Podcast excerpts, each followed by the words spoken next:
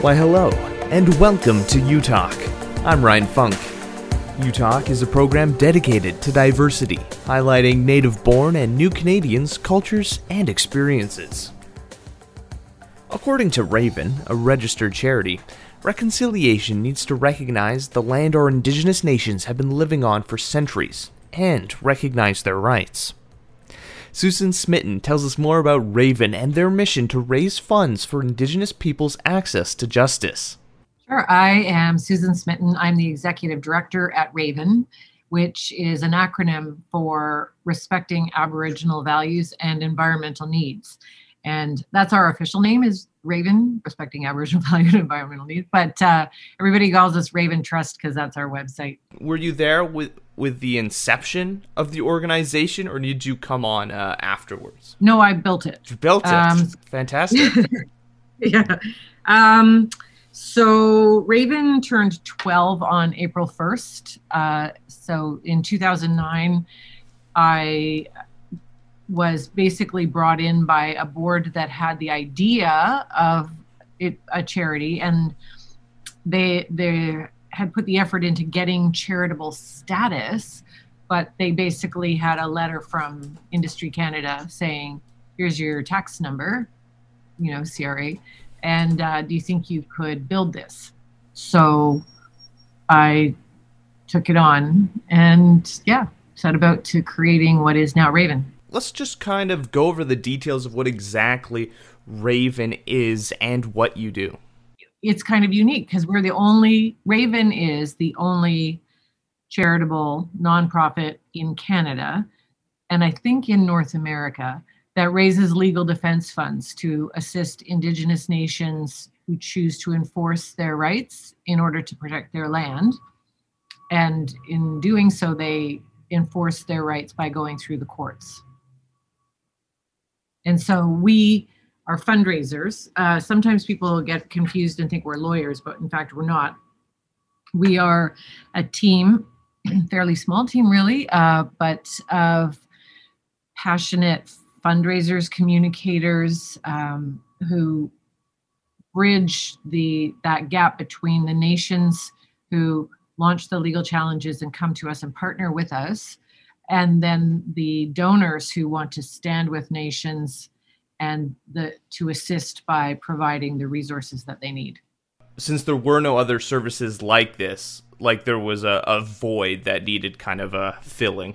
I'm surprised that other uh, organizations haven't started up because the demand is growing. Uh, when Ravens started, we were just assisting two nations, Beaver Lake Cree Nation in uh, north of Edmonton and Lac La Biche area, and the Chilcotin, uh, who were pushing back on a mine proposal by um, Taseko Mines. And it was just me. I was the only person. And so over time, we've grown to a team of 10 and we're working on eight or 10 campaigns and we've assisted something like 15 different nations now. But we're getting more and more requests for support. So uh, I don't know that in the beginning, well, part of it was nobody knew Raven existed, and it took a while for us to build up any kind of track record. But I think now, with reconciliation being something that is is supposed to be alive, but it it's floundering, um, and nations are are just taking to the courts because there there hasn't been any actual tangible action from federal or provincial governments about land rights and, and returning land to the nations. Um, the courts have become sort of that last place that they can go to. And so we actually have, yeah, I mean, the demand is there now. Um, I don't know that it was right in the beginning, Brian, but it, it is there now and it's growing. Uh, I know you're situated in, in, Victoria, but do you work with uh, nations across Canada? Y- yes, we do. Yeah, we are actually um, we've worked with nations in Yukon. We have we're just launching two legal actions in Ontario. Um, we just got a request from a nation in Quebec. Um, we've worked with nations in Alberta and now and we did predominantly work with nations in BC in the beginning because we were so small, you know, that's mm-hmm. where our reach was. Everybody was like, oh, did you hear about Raven? But um, the word is out, I think, now. and so more and more people are uh, hearing about the work that we have done, and we are getting requests now from coast to coast to coast. Yeah, and hopefully we can help spread that message a little more. I hope so. Yeah, it's awesome. So I know you've touched on it a little bit already, but you know, what is the importance and significance of an organization like this? Real reconciliation has to have um, an underpinning in understanding that it's about the land and indigenous rights, and uh, and so that requires uh, an upholding of those rights. And so the nations, though, to do that, you know, their rights are protected in the Constitution, right? In Section 35 of the Constitution. But there's one thing to have a right, and then another thing to be able to afford to uphold it in a court, especially when you're up against the deep pockets of the federal and provincial governments, right? So, I mean, who who could do that? And so, it's about access to justice you know and it's about making sure that that the nations are thoroughly and well represented so that they have the best legal defense that they can have in terms of presenting their case.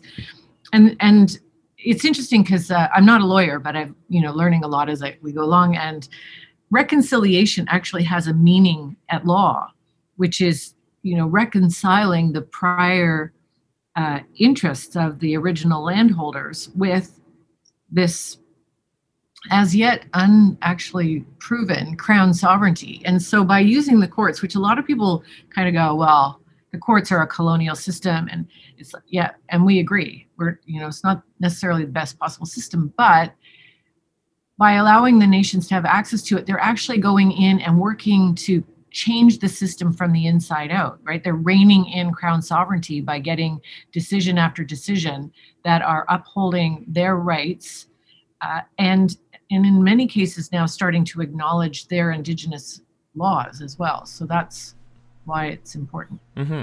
Well, yeah, especially like uh, our indigenous population's culture has, you know, basically been eradicated, pushed to the side. Like now's the time to kind of uh, protect it protect it and protect our lands and, and these people like that have been you know historically taken advantage um, of.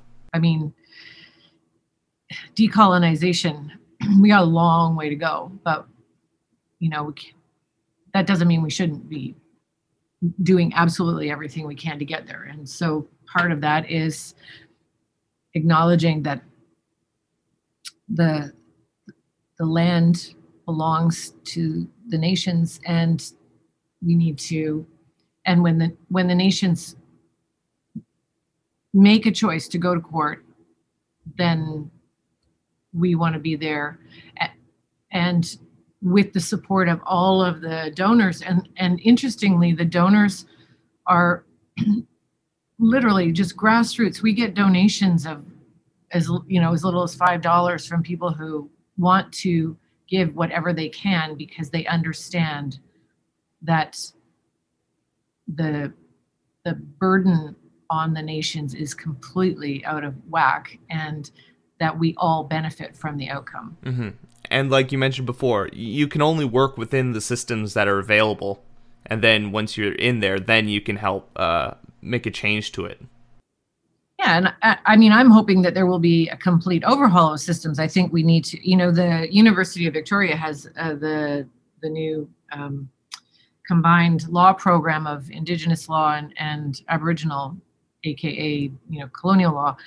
And i think at a certain point the the legal system will will shift and and begin to work in a different way. It's glacial at, at pace i'm afraid but i think it will.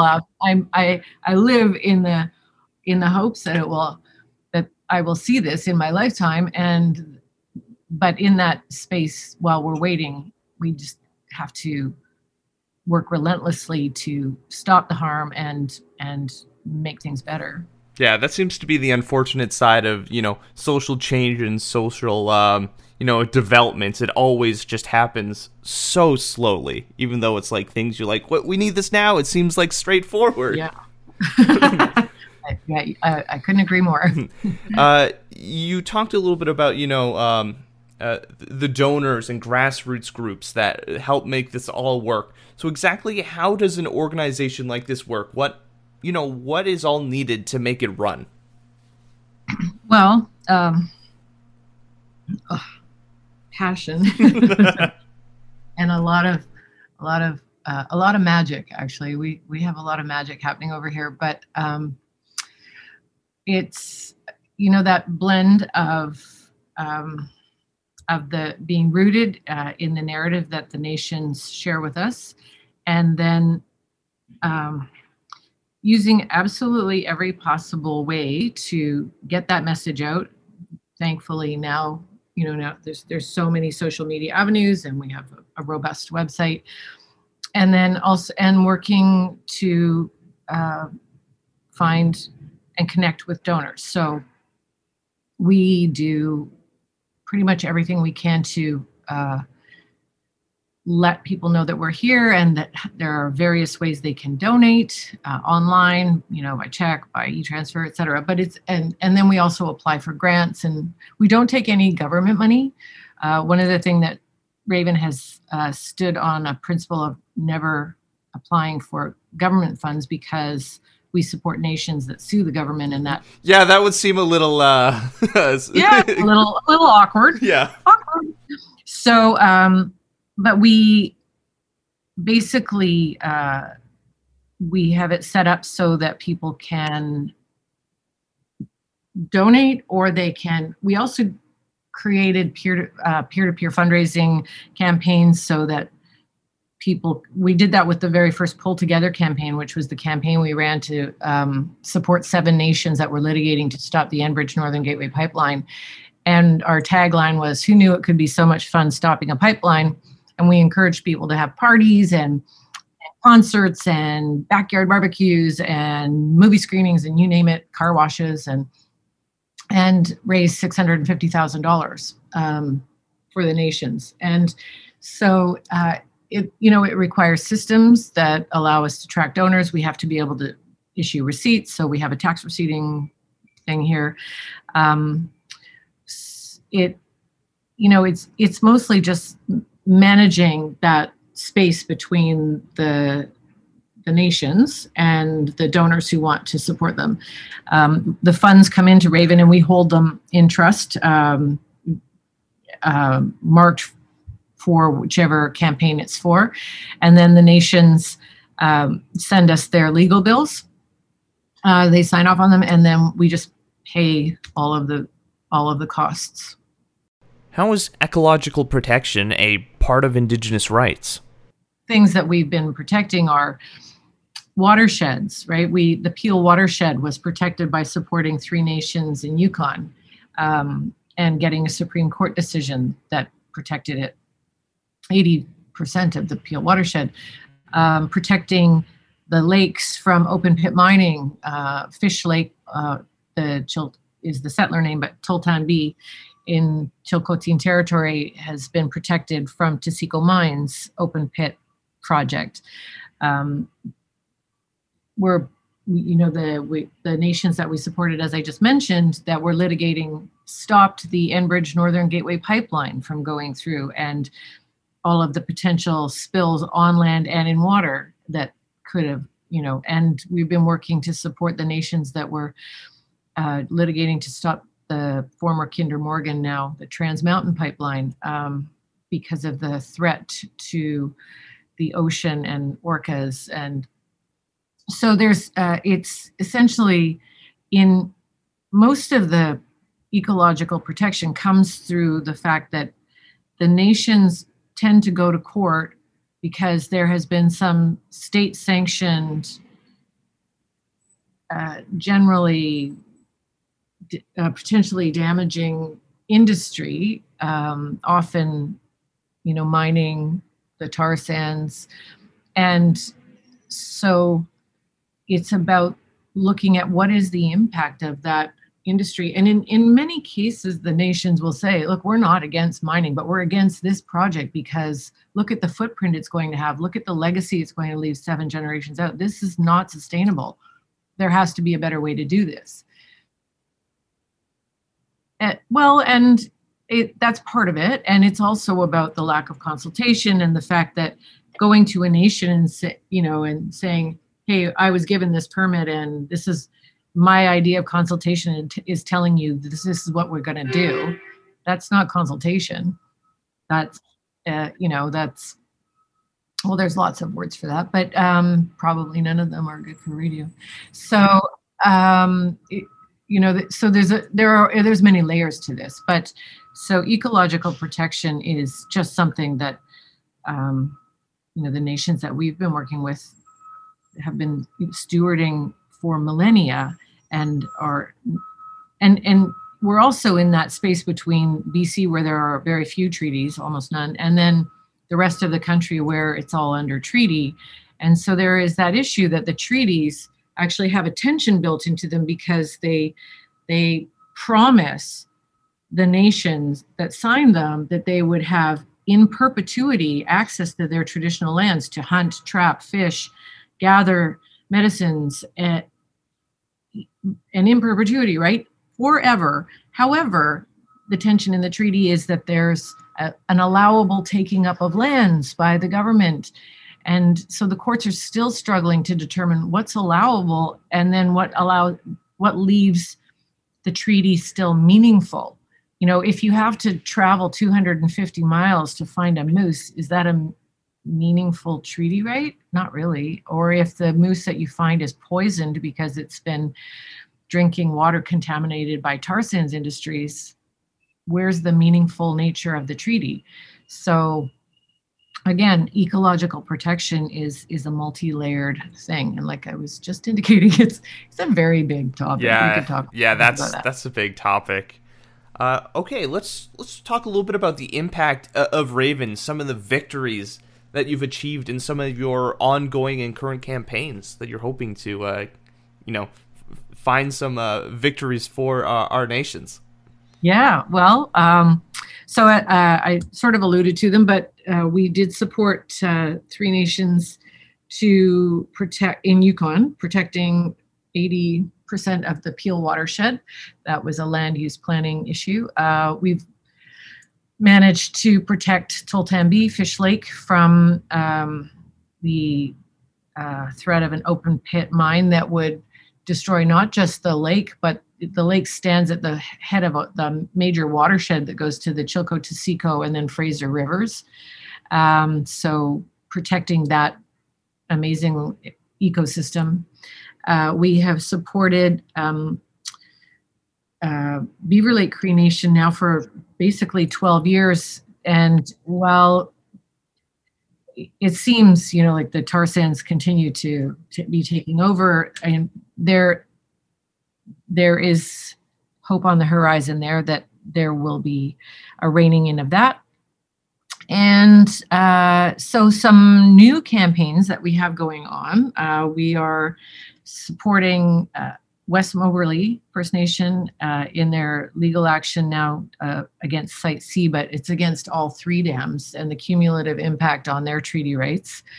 Um, so hopefully there it will be a stopping of Site C, but also uh, an opportunity to do some mediation in, uh, of the environment. Um, we're supporting two nations in Ontario. One is still not public, but uh, we are supporting um, Neskantaga, which is in the Ring of Fire area, and uh, over uh, this road building problem that the Ontario government is trying to push forward.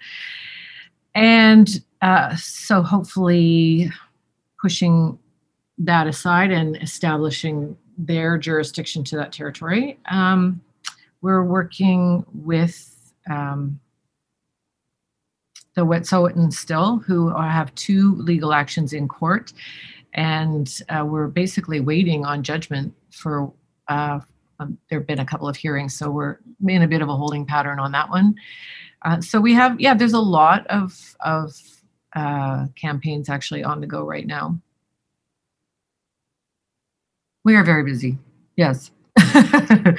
yes, and we'll be launching uh, even yet another campaign for a nation here in BC uh, regarding um, mining again and uh, up and and the impact of uh, uh, the Mineral Tenure Act and and BC's adoption of DRIPA, which ties in with um, the UN Declaration of the Rights of Indigenous People. So so there's some interesting legal precedents that we're hoping to be um, pushing forward. Mm, I'll have to stay tuned.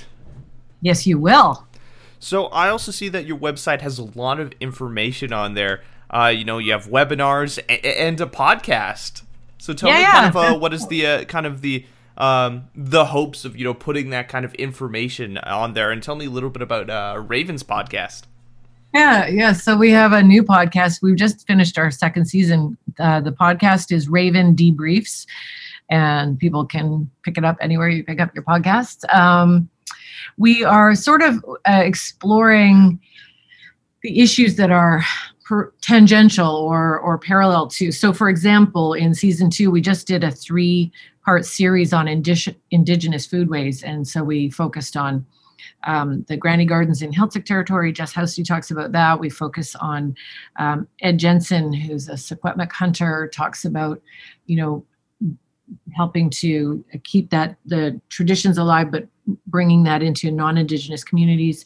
And then Nancy Turner, who's like world famous ethnobotanist, talks to us about a whole lot of amazing um, uh, practices and and um, you know right from you know what would be on a food what would have been on a, a table for an easter dinner you know hundreds of years ago so uh, we're and the reason those are important is because that again is about the connection to the land. Why are we trying to protect the land? Because these systems are at risk if we don't. So things like that. And and so yeah we're really loving that. And we do we you know with covid right everybody had to pivot. So we've been pivoting to lots of uh, webinars. We're partnering with um, different organizations. Like we have one coming up with dogwood and uh, just really breach, broaching different subjects we had a, a fantastic webinar series uh, with um, the people who were doing um, e- um, earth jurisprudence and around, you know, um, the laws, the Polly Higgins group. And so that was really amazing. Um, yeah, so we're just looking at different ways to engage and and get people to think about indigenous rights, indigenous laws, and the land in different ways.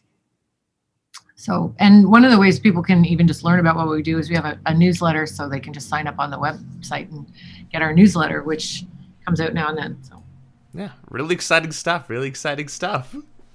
Yeah, well, it's um, there are so many aspects to it, and we keep learning and growing. I mean, we're we're a growing organization, and and we're learning all the time too. So, uh, we just want to share that with people and and hopefully our enthusiasm is maybe hopefully a little bit catching and people want to learn more and so that's uh, what we encourage people to do um, you know we, one of the easiest ways to get involved with raven is to just uh, sign up for our newsletter and join in some of the webinars that we're teaching or mm-hmm. leading mm-hmm. and and then um, yeah we're always we're always open to talking to people and what are some other yeah. ways people can help and get involved? Uh, well, they can also, um, uh, like, in terms if there are particular campaigns that they're interested in, you know, um, we have lots of businesses that have been joining and signing up. So, for example, uh, we're members of 1% for the Planet, and lots of businesses can uh, uh, create events or campaigns. You know, some amazing local businesses um, like Banditas Taqueria created a menu item for Raven, and every order that was of that item, you know, they donated a portion of that to um, one of the campaigns that we were running. Um, Ernst Ice Cream, Earnest Ice Cream did the same thing where they created a flavor, and when people bought it, then or you know they would donate a portion of the proceeds. Um, everybody get people can just get very creative. Um, so they can host an event, they can uh, sign up and create a peer-to-peer fundraising event. Um, we love it when people share what we do and uh, tell other people about Raven because, like I said, we're even after 12 years, we're still growing, and and so it's sort of uh, we're we're beyond word of mouth, but it never hurts, right? Oh, of course, of course. It's never bad to have more people talking about your organization. Yeah, and we and we just really love it when people um, show up at the webinars and share where they're at. We're just so grateful. For honestly, I think I want to share the fact that we we uh, we're at most we are 10 people like if you mashed all of our hours down we might be seven people doing all this work and uh, we have an amazing board um, our uh, we have a legal advisory panel that's fantastic you know um, and we just have this great team we're so grateful for. Um, actually there is one thing i want to share. We we just launched a new uh, a new fund. It's an intervener fund because uh, a lot of the nations want to um, sometimes intervene on larger legal actions. Uh, for example, like the BC bitumen reference, and we supported three nations that had an important voice that needed to be there. Well, now we've launched an intervener fund um, that caps out at 20,000 per nation, but um, it we're looking at trying to create more ways that nations can access justice and and in a fast and nimble way. So we're pretty excited about that. That's on our website. And and also we have some really cool educational stuff on our website and we're about to launch a new educational program that's going to be a 10 module thing. But on our website we have a really cool project that's mapped that where we had um, the pro bono students at uvic mapped all of the major legal actions so people can go and, and learn about some of the legal precedents that have happened already. Um, yeah, we have a lot of really interesting resources on our website that I would encourage people to just go and noodle around and, and find and and maybe there'll be something that really catches their attention. You know, plus we have a lot of really interesting blogs and and uh, we're we're um, running a lot more Instagram lives. So there's those for people who are are into listening to um, things. Raven has recently launched an intervener fund as many nations want to intervene on larger legal actions. Another way for nations to access justice. Raven is also launching a 10 module educational series. You can find details on Raven's funds, projects, and ongoing mission on their website at raventrust.com. If you have any stories you'd like us to share or communities we should highlight, leave a comment on our social media or reach out to us on our website. I'm Ryan Funk. This was You Talk, and have yourself a good one.